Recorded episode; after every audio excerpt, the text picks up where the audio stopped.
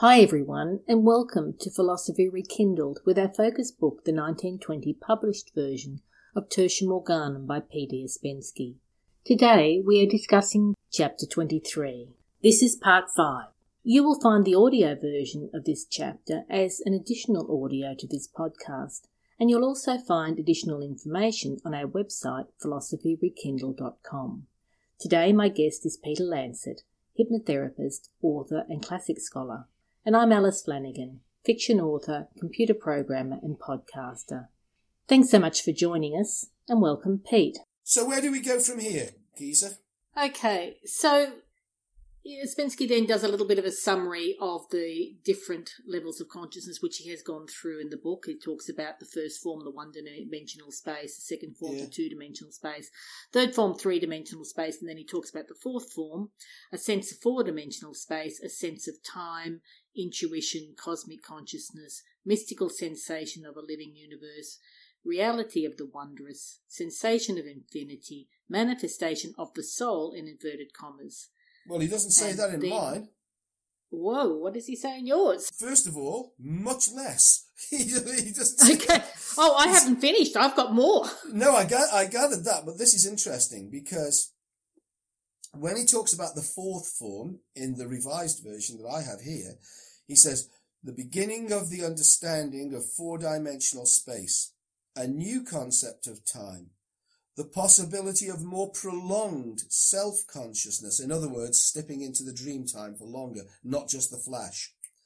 He does, he does talk about flashes of cosmic consciousness, the idea and sometimes the sensation of a living universe, a striving toward the wondrous, and then he says the sensation of infinity, beginning of self-conscious will, and moments of co- cosmic consciousness. Who else believed in the beginning and application of self-conscious will? Let's put one, put your right hand out at the shoulder, oh. inclined slightly. God. Those yes. those geezers, that master race in Germany, 1933 to 1945. Well, I mean, it was before then, but uh, yeah, they they talked about the will. The the will is a critical factor in their philosophy. It's absolutely critical. I mean, they even had a propaganda film made, and it is a wonderful movie if you ever get to see it, called Triumph of the Will. It's made by an incredibly great filmmaker, a woman named Leni Riefenstahl. Fabulous film, worth watching. But yeah, will, the will. Self-conscious will. Yeah, that is interesting. He, he um he says something in mine because it might, as you know, is entirely different and and probably more cryptic. He said, uh, individual man as an independent unit, morality as a sensation of a higher world. Hmm, he doesn't say that here. Um, man as a centre of forces and a centre of forthcoming actions, possibility of personal immortality. No, don't give me any of this. Oh, hang on. He gives us possibility of personal immortality at the end. Yeah, that's that's the that's the last thing he says. He says Thus, the third form, he goes back to the third form, includes that man whom science studies. In other words, you see us, us, we who are not the master race, we are lab rats that science studies. Science cannot study the master race because that form is characteristic of a man who's beginning to pass out of the field of observation of positivism and logical understanding. So that man can act in ways that are not restricted by the logic and therefore the morality of the third man. The third man is the majority of us. What do you reckon? Yeah, it's it's kind of like a a, a travel brochure. Oh well, you might get into first class or you might go cattle class. That's it just depends on what ticket you've got and uh, we give out the tickets. There's only another like page, and I don't even see that there's a point going through it because he's he's not saying anything new. Have you got? I've got a couple of pages. Actually, mm-hmm. I've got two, two and a half pages, and I've got this big heading called evolution or culture. Or culture, yeah. Okay, mm. let, let me sum it up. It's not evolution, it's culture. Bang, yeah. Um, it's not nature, it's not nature, it's nurture. Argument solved. Yeah. debate debate over. Yep. that's what he's saying. Yep. All right. Well, yes, he continues on with that. I love this. High mental culture. High intellectual attainments are not necessary conditions at all. The example of many saints who were not intellectual, but who undoubtedly attained cosmic consciousness shows that cosmic consciousness may develop in purely emotional soil. In other words, even a stupid saint might get a flash of consciousness. So, do you think there's a chance for us simple women, the four-year-old child, the cunning savage? We're all in the we're all in the in the in the running. We've all got a ticket in the raffle. what he doesn't say here, though, is that it could well be that the non-intellectually gifted saint could still have the genetics necessary for the flash of the, the spontaneous uh, glimpse into cosmic consciousness. It might it might be that they are special for a reason. well, he does say that, doesn't he? He sort of Well- says, you know, purely emotional soil that you know can develop in that that purely emotional soil. Well, yeah, okay. Well, sorry if I missed your point. No, no, no. I, I agree with it. I agree with you. Um, he does say cosmic consciousness is also possible of attainment through the emotion attended upon creation in painters, musicians, and poets. Art in its highest man, yeah, art in its highest manifestations is a path to cosmic consciousness. Really? Is that right? Now, what, what do you, who the hell are you? Who do you des- to describe what the highest manifest, manifestation of art is? You see, the cave paintings in La Salle in southern France, you know, 30 to 50,000 years old, they they would be considered very simplistic and so on. Is that not art of a great attainment? Because let me tell you, they attained cosmic consciousness.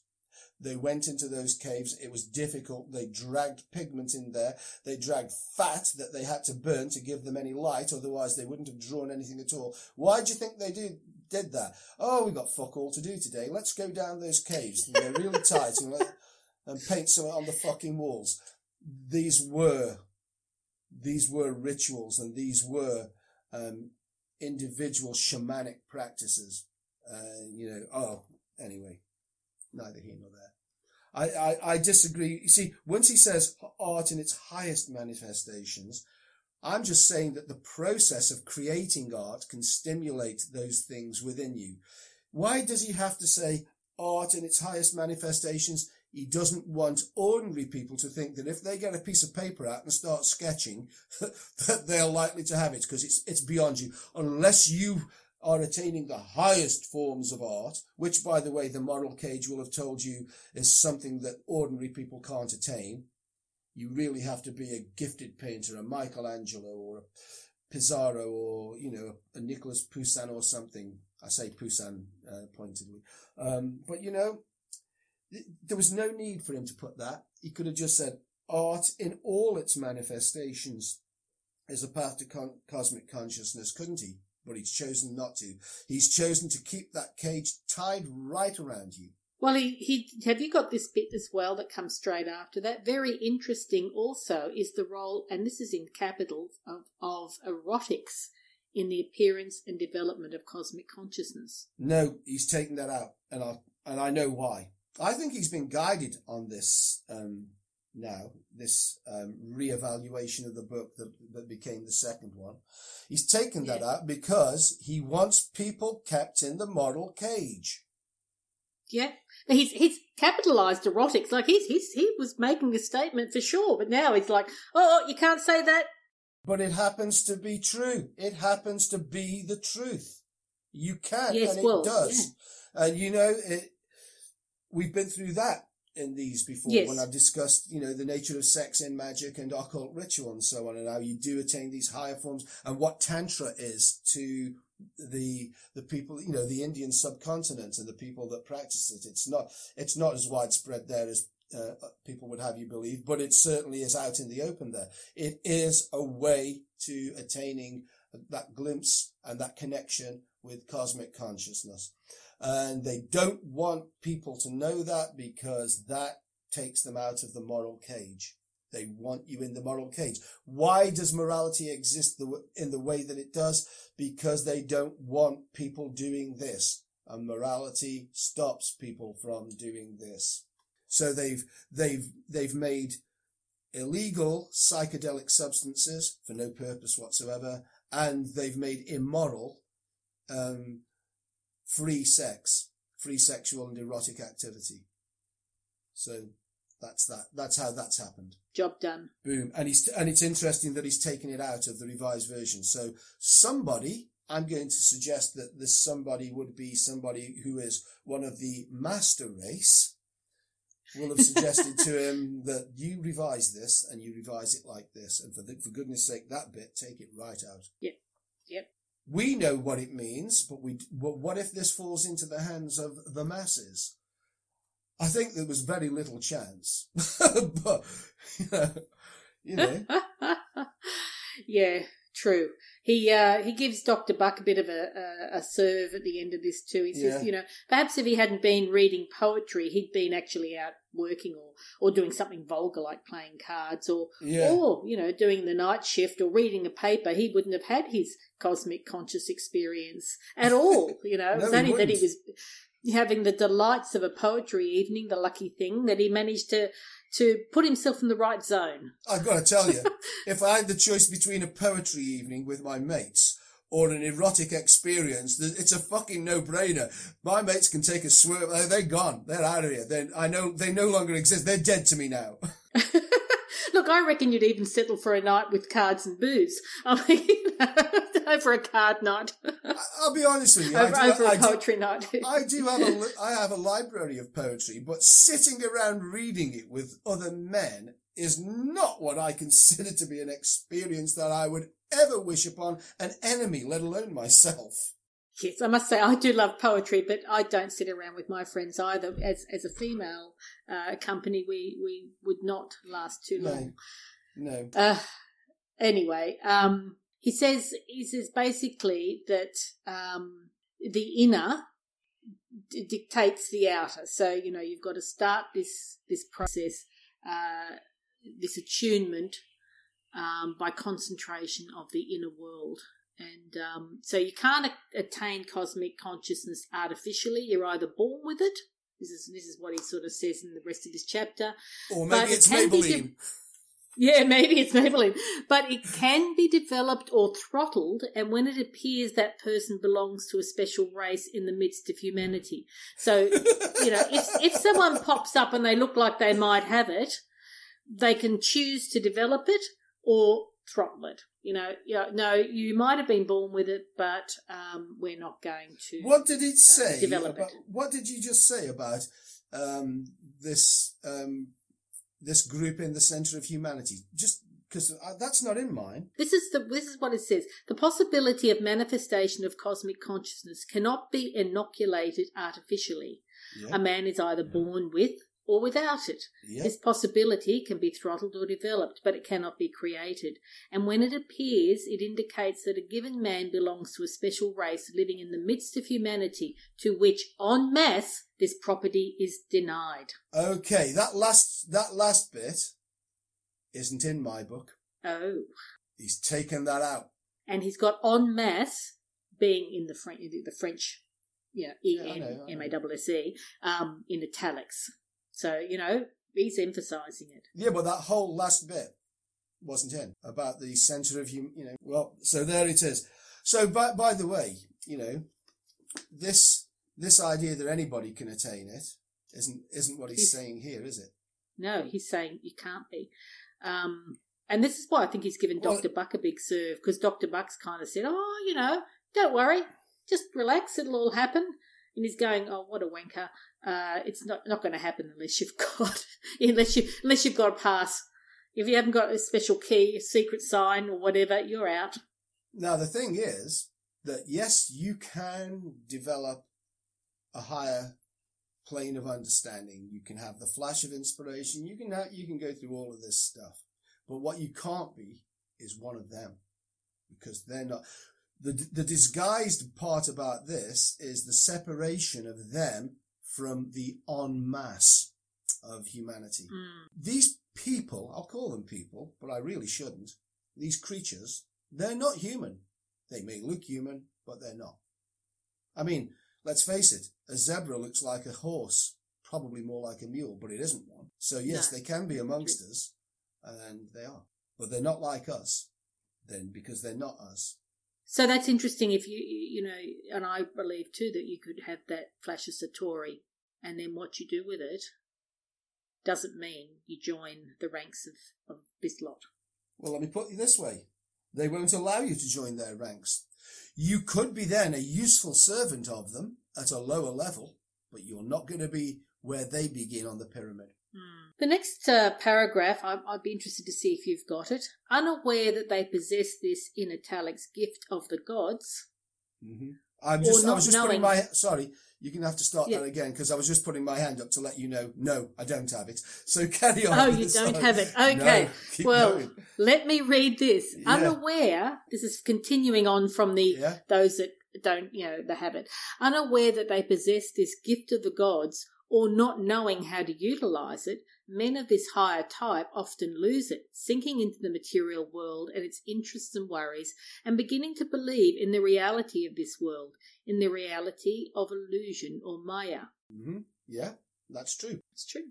Yeah. Not all can learn to discern the real from the false, but he who can will not receive this gift of, dis- of discernment free.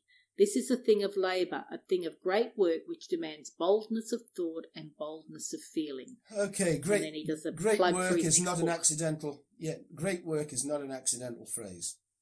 Okay, because that's that's the word that that's the phrase that's interchangeable with alchemy and the alchemical process, which again has been, and we've we've been through this before, traduced over history to mean oh these these silly old codgers in Middle Ages that were trying to turn lead into gold. Ha! Even though positivistic science can now do that at an enormous cost and process, but it can be done. But it really, alchemy is a spiritual transformation, and it is this development within those who can do it to it to become something different. It's a transformational process. So, how interesting that he talks about it mm. in this hmm. way.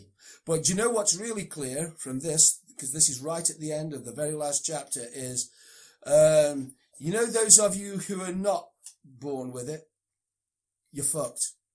You don't don't waste your time. Yeah, that's pretty much what he's saying. That's literally what he's just said in that bit that's missing from yeah. my book that you've just read. Yeah, and, and that's interesting that he's taken it out. Has he got anything else in there in its place, or it's just gone? He's put not all. Yeah, he has got something. Uh, he has got that thing about it being a great, a, a great labour, a thing of great work, which demands boldness of thought and boldness of feeling. By boldness, he means step outside the moral fucking cage. Mm-hmm. Because the Ubermensch does not live in the same cage as the fucking slaves. Go yeah. to the palace. Go to the palace of your own making. But not all can learn to discern. He says to me. He says here not all can learn to discern the real from the false. Yeah, that's what I've got. So basically, how do you know whether you're the one that can? Because you'll be you'll be labouring forever, won't you? Trying uh, and failing, and and then you'll see yourself as a failure, and that will put you even further into the moral cage because it will diminish you as the man that you are. Jesus, you know, for a book that has had a lot of great stuff in it, he does finish pretty poorly. He just comes right out with it's almost like his evil side has come out. There Although there's that, no good that, and evil. Good there's no good and evil. Again, he is what he is, and he's writing for his audience. And his audience yes. isn't the general public. It never was. I can remember saying this a year ago, nearly, when we first started when we we went through this. This this book, this book's audience isn't what you think it is. He was never into. He never thought he was going to sell a million copies of this. Let me tell you. True. Now listen. The conclusion. Um, mm. It does. There's a lot in the conclusion, and he and he. Is there? He there's sort only, of. There's only three pages in mine. yeah, well, three pages, but it's packed. Oh, I've got four pages, but um, it's pretty packed with stuff. But it seems to he he's in the conclusion he sort of breaks away from this last bit of the last chapter like it never happened, and then mm-hmm. goes back to being Ouspensky the um, you know the great seer as opposed to Ouspensky the predictor of doom. Although he does talk about the apocalypse. Do you? Hang on, hang on. I don't think he was a predictor of doom. Again, you're looking at it from your perspective. Yes, from the one that's not got the yeah, seemingly not got the bloodline. Ouspensky, Ouspensky knows that he has. He's he's he's writing from the perspective of the master race. For him, he mm. wasn't. It wasn't a prophecy of doom. Yeah, true, true. In fact, this this was an encouraging book for those those people, you know, who who are on that path, who are of that genetic disposition, the lucky the lucky non-humans that that appear as humans yeah. amongst us. Yeah, yeah, I know what you're saying. To me, it's uh, to me that's that last chapter is a celebration for them. For them, mm. yes. Well, let me put it this way: Ouspensky took off the cloak and uh, did did the big reveal mm-hmm. in the mm-hmm. last part of the chapter. But the conclusion goes back to the sentiments of previous chapters, in my opinion. Does it? Why? Where? In what way? Well, he starts, he goes back to talking about love being the great um, expander for the space sense, like giving hope that these things can can be achieved. Oh, well, uh, he talks. Yeah, love is the path to sainthood. I had to I had to go down a page and a half to find that. Yes, yes. before he before he gets onto that, yeah. Well, but what I'm saying. He becomes very philosophical again. He talks about love and, and its connection to sanctity. Uh, he talks about uh, the the. Uh, okay, right. Let, let, let, let's let's cut to the chase here. Um, just in case this book falls into the wrong hands, he's giving va- he's giving value to morality. He says you can get you can get here because of this. Why must love give comprehension? That love leads to sanctity. Blah blah blah blah blah blah blah. And uh, you can keep that in the blah blah blah. Um, sanctity that is the state of the spirit liberated from the duality of man, from his eternal disharmony of soul and body. And then we go on you know, about the, the church and the saints, and he goes on about St. Paul and, you know, righteousness, morality, religiosity. And we say that all this is merely the path to sanctity. Sanctity, though, is something more, something attained. But it is, after all, immaterial how we shall understand the words. In his meaning or in ours, sanctity is a superhuman quality. In the region of morality, it corresponds to genius in the region of mind. Love is the path to sainthood. So basically, he'll tell you, go back to reading your Bibles and the works of the apostles and the saints and follow the moral code and that way you may attain uh, what you're seeking. Well, he knows that you won't because he's told us that you won't. But what he will do is give hope to those people who think that they can attain it by sending them down this path of duality and morality. He puts the word morality in there, which he doesn't usually use very often. He, no, I've, I've used, I've used it a lot, but he doesn't. And he has here. In other words, stick to the religious moral code that we've presented you with and work from within that framework. Whereas in the previous chapter, in the bit that he's taken out of mine, but was in yours, He's told you that unless you step outside that moral cage, you're going bloody nowhere, even if you do have genetics of the master race. Mm, interesting too that he says sanctity is a superhuman quantity quality, and and he's linking sanctity with religion. Like he's he's basically saying it's the path to God. Yep. So basically, he's introduced cognitive dissonance into his conclusion, just to fuck up people mm who may inadvertently get hold of this book and try to follow it to to gain some cosmic understanding.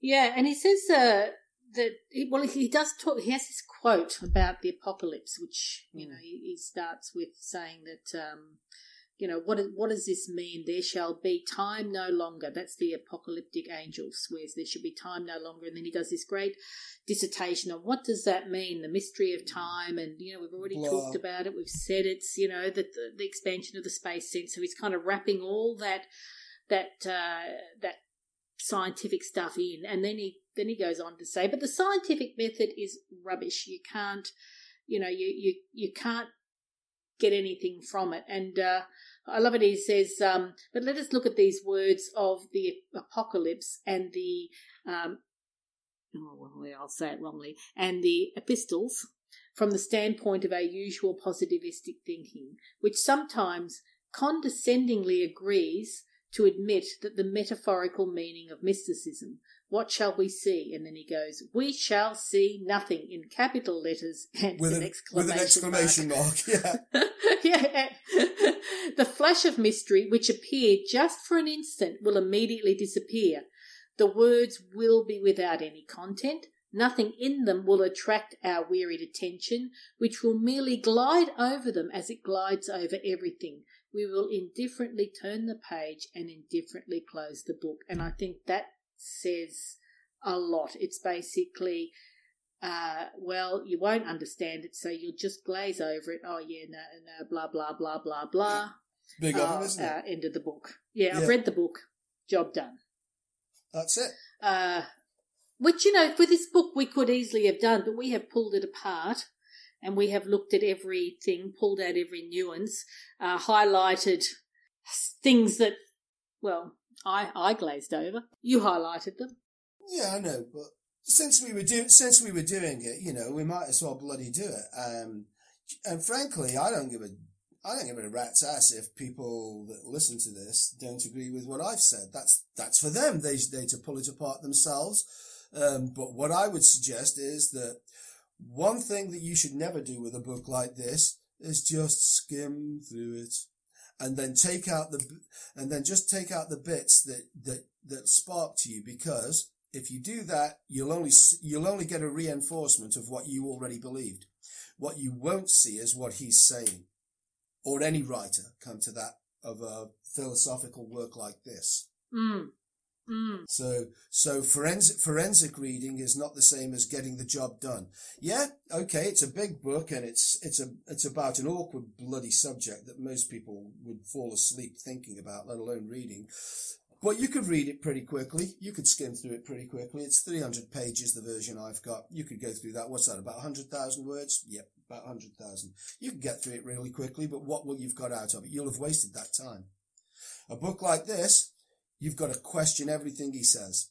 Everything he says. Absolutely every word. You've got to notice which words he's highlighting or which words he's hiding, Yeah. especially in that last chapter. Oh, yeah. Well, I've got a few other things I'd just like to pull out on the last page, if I may. Okay, yeah, sure. Yeah, he's talking about science. He's basically saying science denigrates any thinking of your own. It- Yeah, of course it does. He's he's making he's making science the bad guy. Which it is. Um, which it is, yeah. He says everything transcending the limits of ordinary consciousness is declared to be pathological.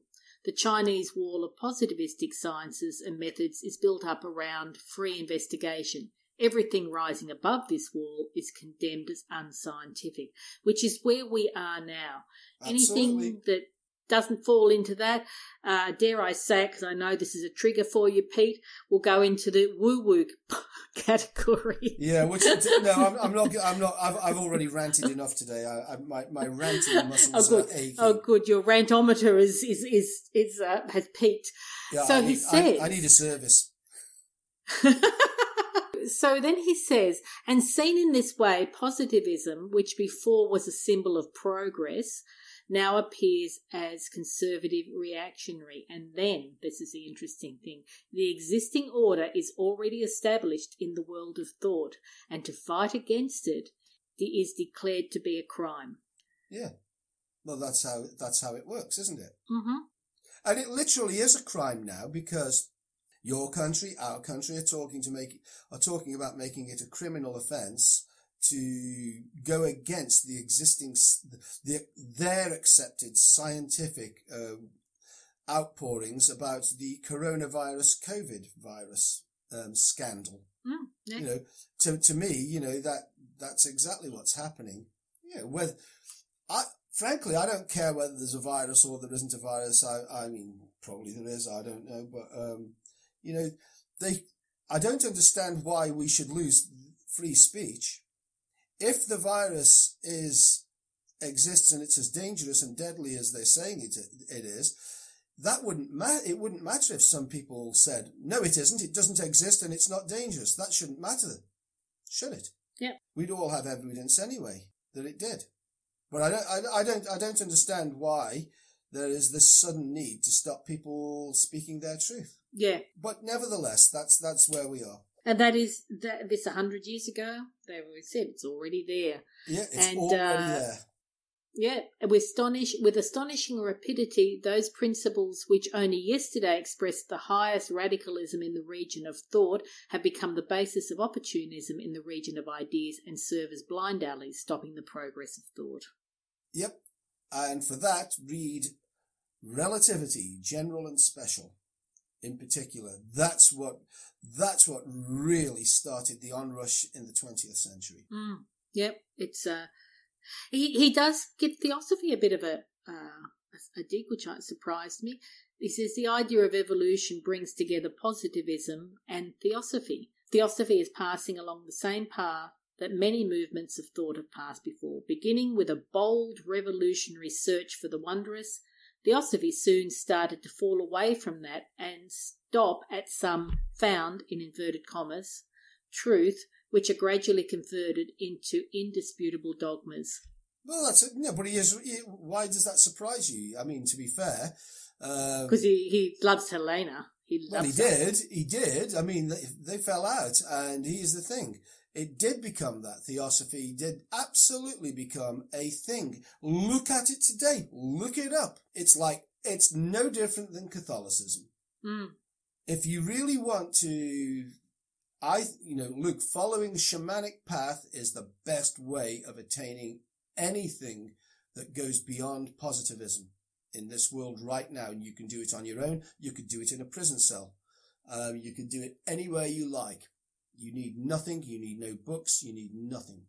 You can follow shamanic practice because it's internal and it's individual. You can have the experience. So, you know, I, I would do that, but people love it. They love witchcraft. So instead of going out and, and becoming one with nature and finding the answers, which is semi-shamanic, with, you know, old, old witchcraft is very, very much an earth magic. Um, instead of that, they love Wicca and have, and they all have a book of shadows and all, all kinds of other bloody rubbish they go along. Everybody loves these dogmas and these are the traps that have been created for them to fall into and fall into them they do. Yeah, look over here. So I'm going to finish with the last. I'm going to read the last paragraph because I can, and then we're finishing the book. He says, All that arrests the motion of thought is false, and that is in capital letters. Have you got that? That's in capital letters and uh, um, a statement, a, paragraph of its own. Okay, yeah, and it's in capitals, yeah. All that arrests the Yeah. notion of thought is false, yeah. Okay, that's yeah. So that's his that's his final statement. Mm-hmm. Therefore, the true and real progress of thought is only in the broadest striving toward knowledge that does not recognize the possibility of arrestment in any found italics forms at all. The meaning of life is in eternal search. And this is in italics, and only in that search can we find something truly new. End of the book. Well, he had to end it with something, but that was that last paragraph was neither here nor there, was it? Really, I got nothing from it. Considering that uh, we've just been, you know, shot between the eyes with Yeah. the last half a chapter. no, Um, well, I mean, no. yeah. From from a from a, a literary point of view, you have to find something that ends the work. yes. and and, and that that's what he'd done. He just came up with a paragraph, but frankly, it it, it went it goes nowhere. It just ties the ribbon around the package. That's all. Yeah, yeah, I agree with you. It uh, look, that's the end of the book, Pete. It has been a mammoth journey. Bloody And hell, I thank ever? you. Been- I thank you for fantastic. everything. You have, uh, I, I've just so enjoyed, and I, I say this, I just have so enjoyed working through this book with you. It's been full of surprises. It's been full of uh, twists and turns that when I just glanced over it, it would seem the first time. I must be, I must admit, I was guilty of it.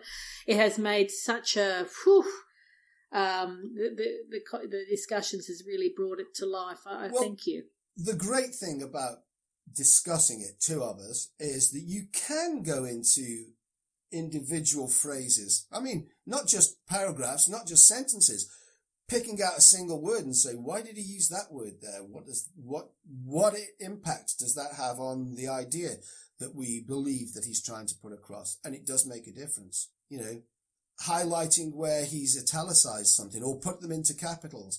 I actually, I mean, obviously, uh, I get the feeling that when he capitalizes a word or a phrase, it has even more force than the italics. He's shouting at us. He's, He's shouting. shouting. Well, I shout, well, I've shouted back all the way through this. Your rants are legendary. Uh, Lancettisms.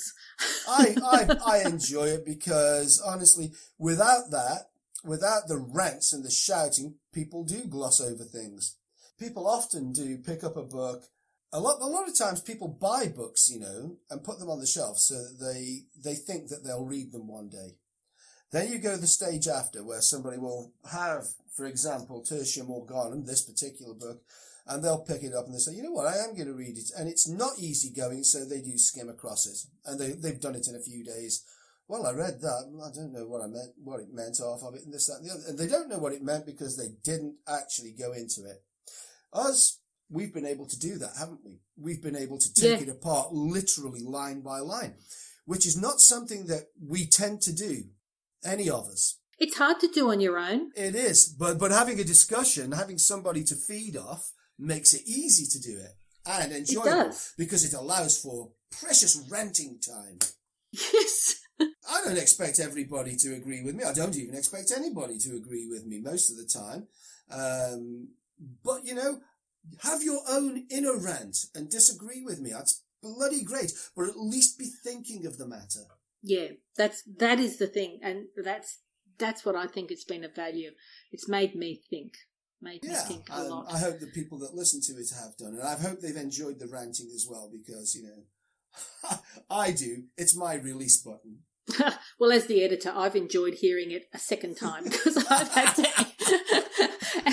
Okay, well, well, let's wrap it up then. That was brilliant. Thanks you for everybody that listened. I'm glad that you stayed with us. Yeah, thank you everybody who's who's had the whole journey with us. You're brilliant. Uh, would love to hear from you, and uh, thank you for listening. Uh, we look forward to you know you joining us for our next venture, which will be announced at some point. Have a good Christmas, everyone. Bye. Yeah, have a good one. Bye.